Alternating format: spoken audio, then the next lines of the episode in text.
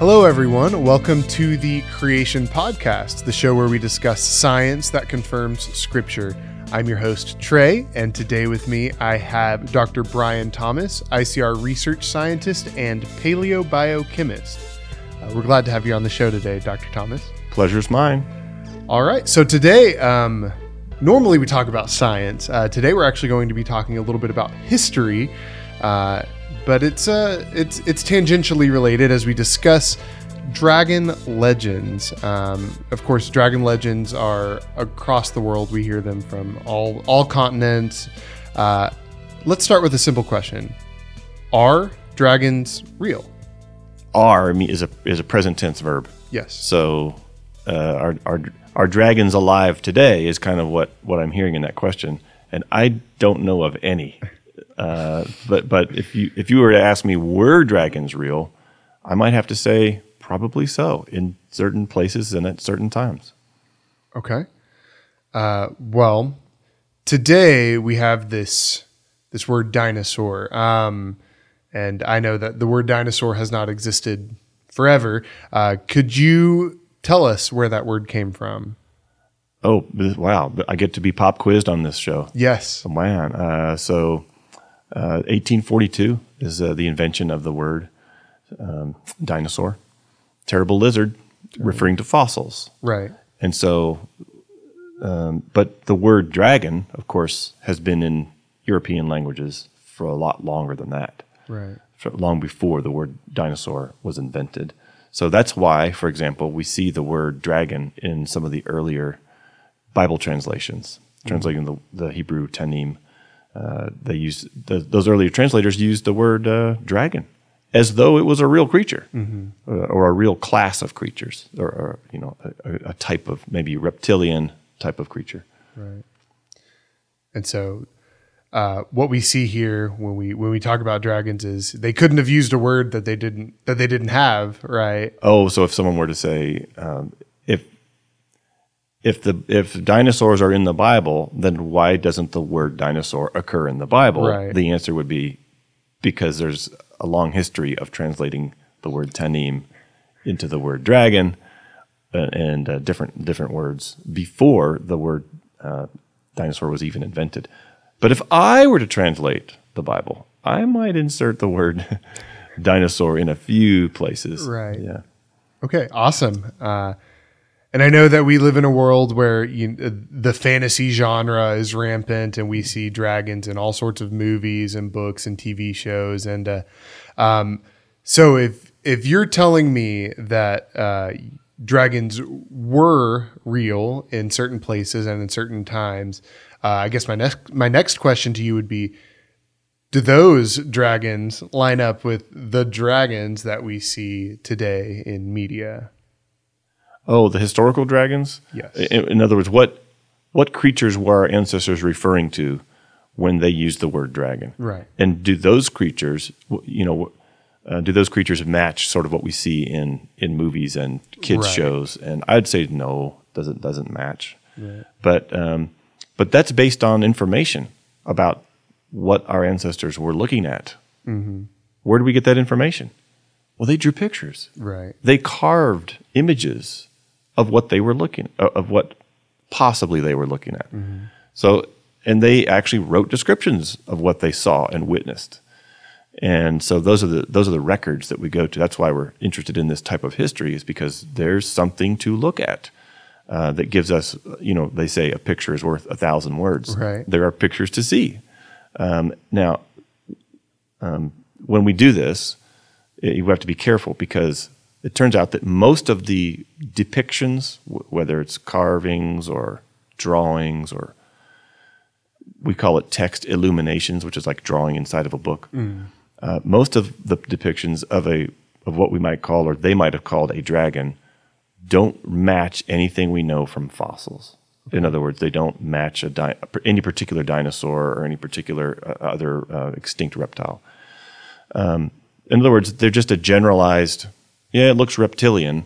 Right. And so either we haven't yet discovered the fossil that that, you know, matches that particular drawing or carving or whatever, or the artist back then was just trying to portray a general Hey, it's a big scary thing. You know, It's a monster. it's a monster, and so there's a real monster. And, and, and so anyway, um, but those so those are interesting. But the really interesting ones, uh, uh, descriptions, carvings, artwork, those the, the really interesting ones are those that match specific anatomical features of extinct creatures that we only know from fossils. Okay. Yeah. Yeah. Do you? Uh, I assume you do. Uh, you are an expert after all. Do you have any uh, examples of uh, of of any of those things that match what we know today from the fossil record? Well, I'm- I'm, not an expert in the, in the technical sense, but I've just been reading up. You know, uh, like you, have an interest in this in this topic. Yes. So Because I am a nerd. Dragons Right. are awesome. yeah. so so fire breathing flying dragons. I don't see any histor- historical evidence of that.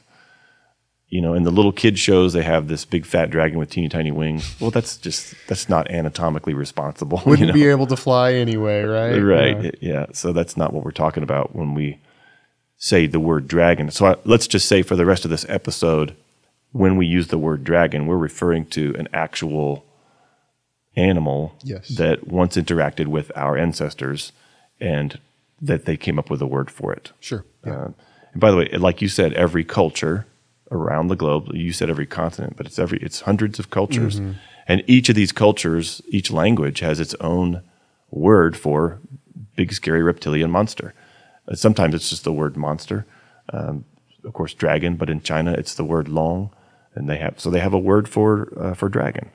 Uh, in, in, all, in all the different, even the North American, Native American languages, they all have words that that uh, so where do you why do you have a word to describe a thing if it's not really a thing to describe Right. it's and so it's all over the place. How did over. everyone just randomly come up with this fictional creature to insert into its own history? Right. right and I, I guess if i can just sort of zoom out real quick what's at stake is if we see depictions and carvings and whatnot and historical written descriptions of dragons and they end up being real. And if those match what we see from fossils then that totally reshapes our view of history right?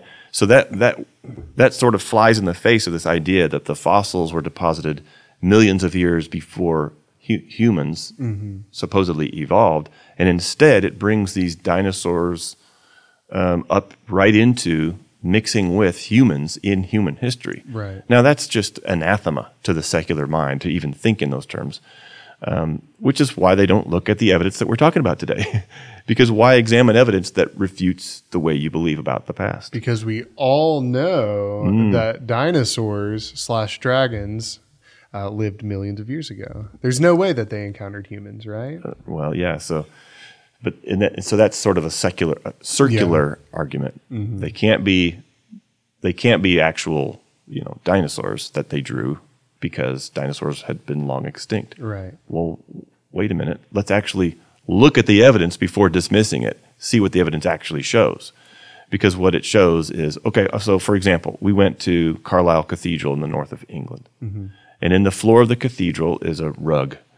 And if you ask, like my wife did very nicely, if you ask the rector uh, to, can you please, re- you know, move this rug so we can look at Bishop Bell's tomb in the floor? Uh, they buried their bishops in the floor of the cathedrals. I don't know why. This is different culture. A little know. odd, but Yeah. So if you do that, you can you can look at the beautiful brass artwork that decorated his tomb, you know, under the floor there, and it's got it's got a brass. Um, it's it's really sm- tiny, like a one inch thick uh, brass um, band. It's like a rectangular shape that wraps around um, his tomb area, and and along that long, skinny brass band, is, you, you've got little carvings, just carved in brass, and you've got creatures that look familiar, like a pheasant, uh, an eel, just regular, you know, a fox, regular plants and animals, mostly animals. But then there's two, there's two creatures that are that are uh, inter with long necks, and those necks are intertwined. And in fact, their legs go straight down. And I mean, it, they they look like sauropod dinosaurs. right. I mean, you look at them. It, you could take these images right off of this. It was made in like 1406. So before, way before the word dinosaur was ever Right. invented, um, and even before the King James version of the Bible was translated. You know, this is really old. It's medieval, medieval, but you could take these images and plop them onto a, a, a children's book on dinosaurs, and just turn the page like it was like it was meant to be there. So that's how spitting image the spitting that's how spitting the image is of a spitting image of a dinosaur, uh, sauropod. So sauropods were Dinosaurs. shaped like. I'm I'm quizzing you here. Oh man. Which ones were these? These Long are, necks. These are the long, Long necks. necks, yes. Yeah. So it looks like two long necks intertwined, long tails, and then I, you know, so we saw it. We we we took a little photo, and unfortunately, my photo was blurry.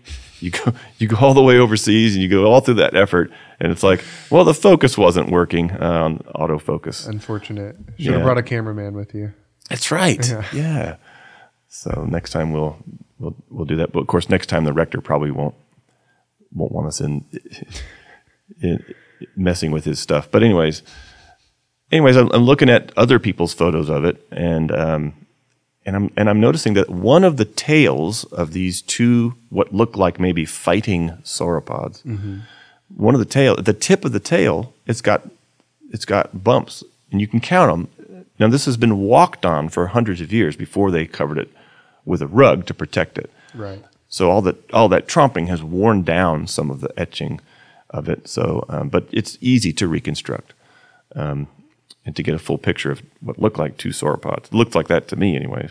Well, the tail's got four little spikes on it. So I thought to myself, um, are there examples in the fossil world of sauropod dinosaurs with tail spikes on the end of the long, skinny sauropod tail? And sure enough, in the 1990s, paleontologists uncovered Shunosaurus. Um, for example, that's just one example. And it turns out that Shunosaurus had four tail spikes. And how many tail spikes did this one have in Carlisle Cathedral? Four. Count them, four. Yeah. So, so these are the kinds of anatomical details that suggest maybe they were maybe they had firsthand knowledge, or maybe secondhand knowledge of some of the creatures that they were that they were carving. Right. You know, that's just so that's one example that really piques our interest. And it, it, it's interesting to me that they knew of this in the 1400s, and then in the 1900s, we late 1900s, we find evidence that corroborates what we already see back here. But then in the scientific community, that connection is just kind of ignored. Um, what, what's what's going on there? Um, Oh well, over the course of centuries, you lose you you lose that knowledge, you lose the information. yeah, So, in other words, you know, Grandpa saw a dragon. Well, then, the, then the next generation comes about. Well, I haven't seen a dragon. Mm. So, so great, great Grandpa, we heard that he said that he saw a dragon, mm. and then by the time you get to the fifth generation, it's like whatever. yeah. Who cares? I don't even know who that is. Yeah, who is that? Who even is that? I mean, who knows anything about? So unless you have it recorded in some way, you're going to lose that information in, in successive generations. Which, by the way, is why we have the Bible, which has transcended all the generations, Mm-hmm. and so we have an accurate uh, record in the Scripture itself of, of where we came from, and uh, that record says, day six, God created the great creatures. And later on day six, God created Adam and Eve. So if, if that's true, then we'd have the great creatures, including the dinosaurs, created on the same day as Adam and Eve. That means we have dinosaurs and other, what we'd think of from fossils as extinct reptiles or whatever, Right. uh, alive all on that same day, you know, together in history. No millions of years required. No, no, no, none of that in the Bible. And uh, so, so when we see depictions of uh, with the exact anatomy that we that we would know from fossils, um, then we're, we're thinking to ourselves, okay, you know what? This this kind of does fit what the Bible's been teaching all along. Right. God did create these creatures, um, these all the great creatures, um, you know, in the beginning, alongside mankind, uh, humankind, if you want to put it that way. And uh, so that's so that's what we see in some of these some of this some of this artwork. Okay, another one. So years after that, I was able to go to Wales, uh, and in Wales there's a place called St. David's Cathedral, and it's another one of these medieval cathedrals. But this time, I was looking at a what they call a misericord, um, and it's a carving on the bottom of a of a flip up bench. So the priest would stand for hours, and so they'd have these like like little benches that they could flip down. They were on a hinge, and you could sort of they could sort of lean their rear ends on these little benches as they're sort of lean slash standing slash leaning slash not quite sitting. Anyway, you flip them up uh, to, and you could see the bottom of them, and there's all kinds of carving in in wood, uh, beautiful oak carvings.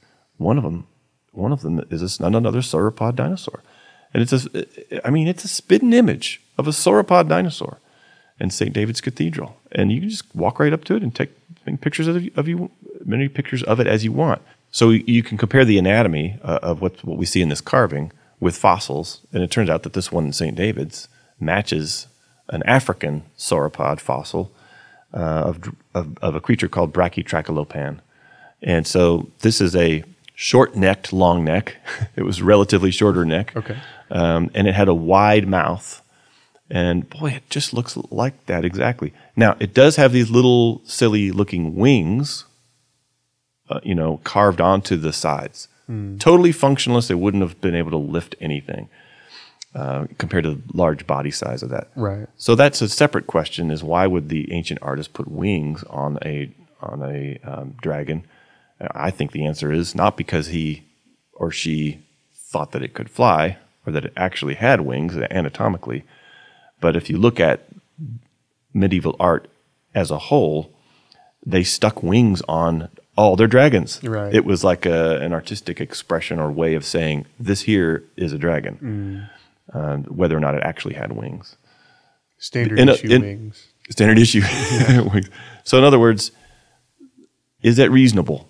Is it reasonable to think that the artist had first or second hand um, knowledge of the of how this animal looked? Well, how else do you explain the exact anatomical one to one match uh, with everything except the wings, the little bitty wing thing? So, I mean, it's got the right size and shape of feet, of legs, the right length of tail, right length of neck, the right width of the face. I mean, all of it matches what what he should have, he or she should have had no knowledge of at all until paleontology, um, you know, in the late nineteenth or twentieth century. Which century was that? Uh, 20th century, 1900s. Yes. Uh, yeah. Wow. Okay. So we've got two great examples. It reminds me of uh, in in my own reading, uh, read about Marco Polo, who wrote this book about his his own travels, and um, in it, uh, he he wrote about some creatures that he encountered that seemed very dragon like, and when he brought it back, you know.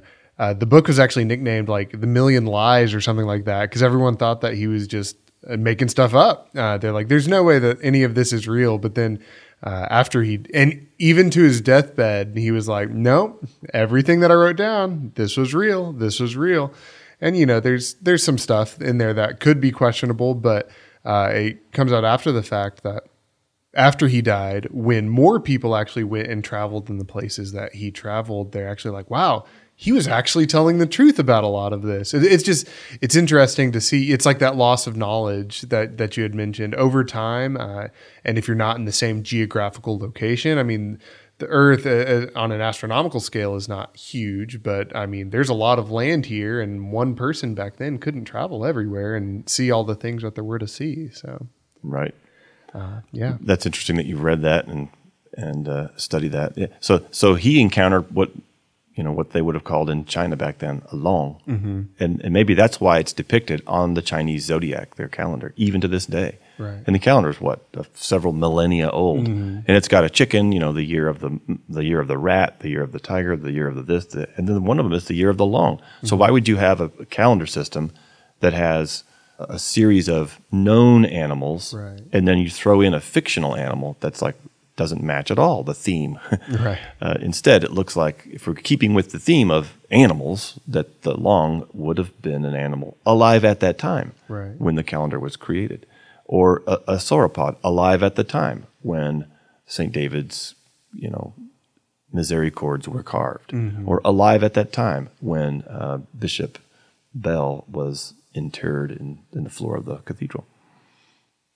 So we we have these examples. I, I guess I guess the question remains is so if they did exist, uh, if dragons were real, what what happened between then and now? Uh, where where did they go? Uh, I mean, because we don't see them walking around today.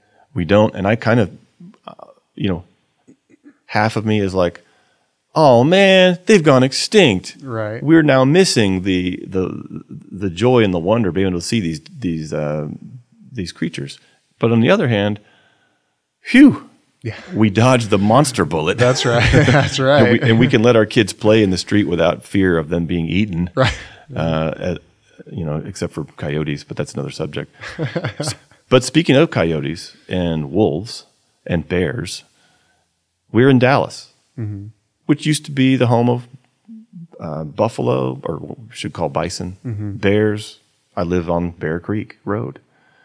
But there's no bears within 100 miles of here anymore. Right. So they've been extirpated or made extinct in this region. Um, and so now they, they live elsewhere. Well, let's say you extirpate dinosaurs from this wetlands region, because they were wetland creatures, we're convinced based on the fossils and the depictions. Okay. If you see these depictions, this sometimes these um, the the ancient artists, the, most of them medieval European, uh, put their dragons in a in a wetlands or a swamp or a you know you know uh, like a river system. Uh, so we know we know a few things about that. We know that in the 17 1800s, these kings were uh, across Europe were draining the swamps and making new land habitable for more people. And what happens when you remove a creature's habitat? It goes elsewhere or it, it goes dies. elsewhere or it dies. Like the bears, they're no longer here, even though we have names left over from when they were here. By the way, European places have names left over from when dragons were there. Like in Germany, they have the city named Worms. We, well, they might pronounce it Worms or something different, but but that's just uh, that's their ancient name for a long, slender reptile. Uh, and in France, they have the place names like um, salamander, which doesn't mean the same thing as it does today. the, right? today. So back then, s- salamanders re- referenced reptiles, large, scary reptiles. And by the way, if you go to Chateau du Blois in the Blois Valley, uh, this thing is covered with hundreds of carvings of what they used to call salamander. Um, doesn't look like anything like today's salamander, right? So you know, names and me- their meanings change over centuries. So I'm, I know I'm digressing. Sorry, I'm. No, getting back fine. to another example. I but. I mean, it's a spitting image of a Plateosaurus that Yeah. we know only from fossils. So what happened to them? Mm-hmm. Well, it was a hunting lodge built in the 1400s. Back then, their their hunting lodges were castles for royalty. Seems safe. Yeah. Uh, but um, what happened? Historically, we know that the, sh- the, the Blois Valley was once wetlands, and they drained it, and now they farm it. So they've been farming it, you know, for hundreds of years. Well, the dragons went away, you know, mm-hmm. because their habitat was gone. So that's the same reason why today's big creatures go extinct or get extirpated from one region. It's because people move in, drain the swamps. East Texas, just down the mm-hmm. road, was a huge wetlands area, totally drained. They, they, what's the word? Canalized the river systems here. The pioneers did, and so, um, so now you, it's a completely different. I mean, it used to be packed with beavers. Beavers are beavers have moved away too. So anyway, climate change is another uh, factor that would remove habitat. And so when we talk about the um, these dragons, what they used to call dragons, right. um, what, some of them I think may have been dinosaurs. A lot of these proliferated in areas where it was once wetter. Well, when was it wetter in the Middle East? When was it wetter in tropical zones? And now it's desert today. Right. Well, it was wetter during the Ice Age. So the Ice Age lasted after the flood for several hundred years after the flood. The flood being, you know, 4,400 or so years ago. So you're you're talking about thousands of years ago, um, in the Middle East, anyways. That it was a it there were wetlands back then in that place. Today it's desert, but it was wetlands, and um, lots of rainfall that they don't get anymore. Right. And you can trace that in the scriptures too. Um, you know, for example, Genesis 12, Lot and Abraham look over this area, and it says that Abraham saw it and saw that it was a well watered land. So Lot went there. Today it's a desert. I mean, it's it's it's a, it's a flaming furnace of, of dry Yes. Dry land. So anyway, all that to say, what are the two main factors that cause creatures to go extinct today? Well, it's habitat loss through A, climate change, and B, humans moving in. Hmm. And I think that's the same explanation that we, it's the most responsible explanation to invoke for past extinctions also Right. are the same two that we see happening today. People move in during the swamps, get rid of, and the creatures have nowhere to go. So I think that's where they went. They went extinct. Sad, but also not so sad since we don't have to deal with them. Like you said, uh, it would be a very different world if we did have to deal with dinosaurs on the daily here in Dallas, Texas. Uh, Right. Be a very different world. Um, but awesome. Thank you so much for sharing all that with me. So, we do actually have uh, a book uh, here. It's called Dire Dragons. It's a beautifully illustrated book. It's got all sorts of information about uh, dragon legends and, and dinosaurs and all of that. Uh, you can find it at our web store, uh, icr.org slash store, or if you're here in Dallas, Texas, you can come into our Discovery Center. We have a bookstore on site and you can purchase this book. Thank you so much for being here, Dr. Thomas. Uh, it's a pleasure to talk with you, and uh, thank you to all of our viewers and listeners for tuning in. Uh, as a reminder, this podcast is available on YouTube and wherever you get your podcasts. Uh, make sure to leave us a like, subscribe, share with your friends. Uh, share this with everyone, anyone who might have any questions about dinosaurs or dragons. Uh, we'd love for our podcast to reach more listeners. Uh, so, and with that said, I'm Trey, and uh, this has been the Creation Podcast. We'll see you next time.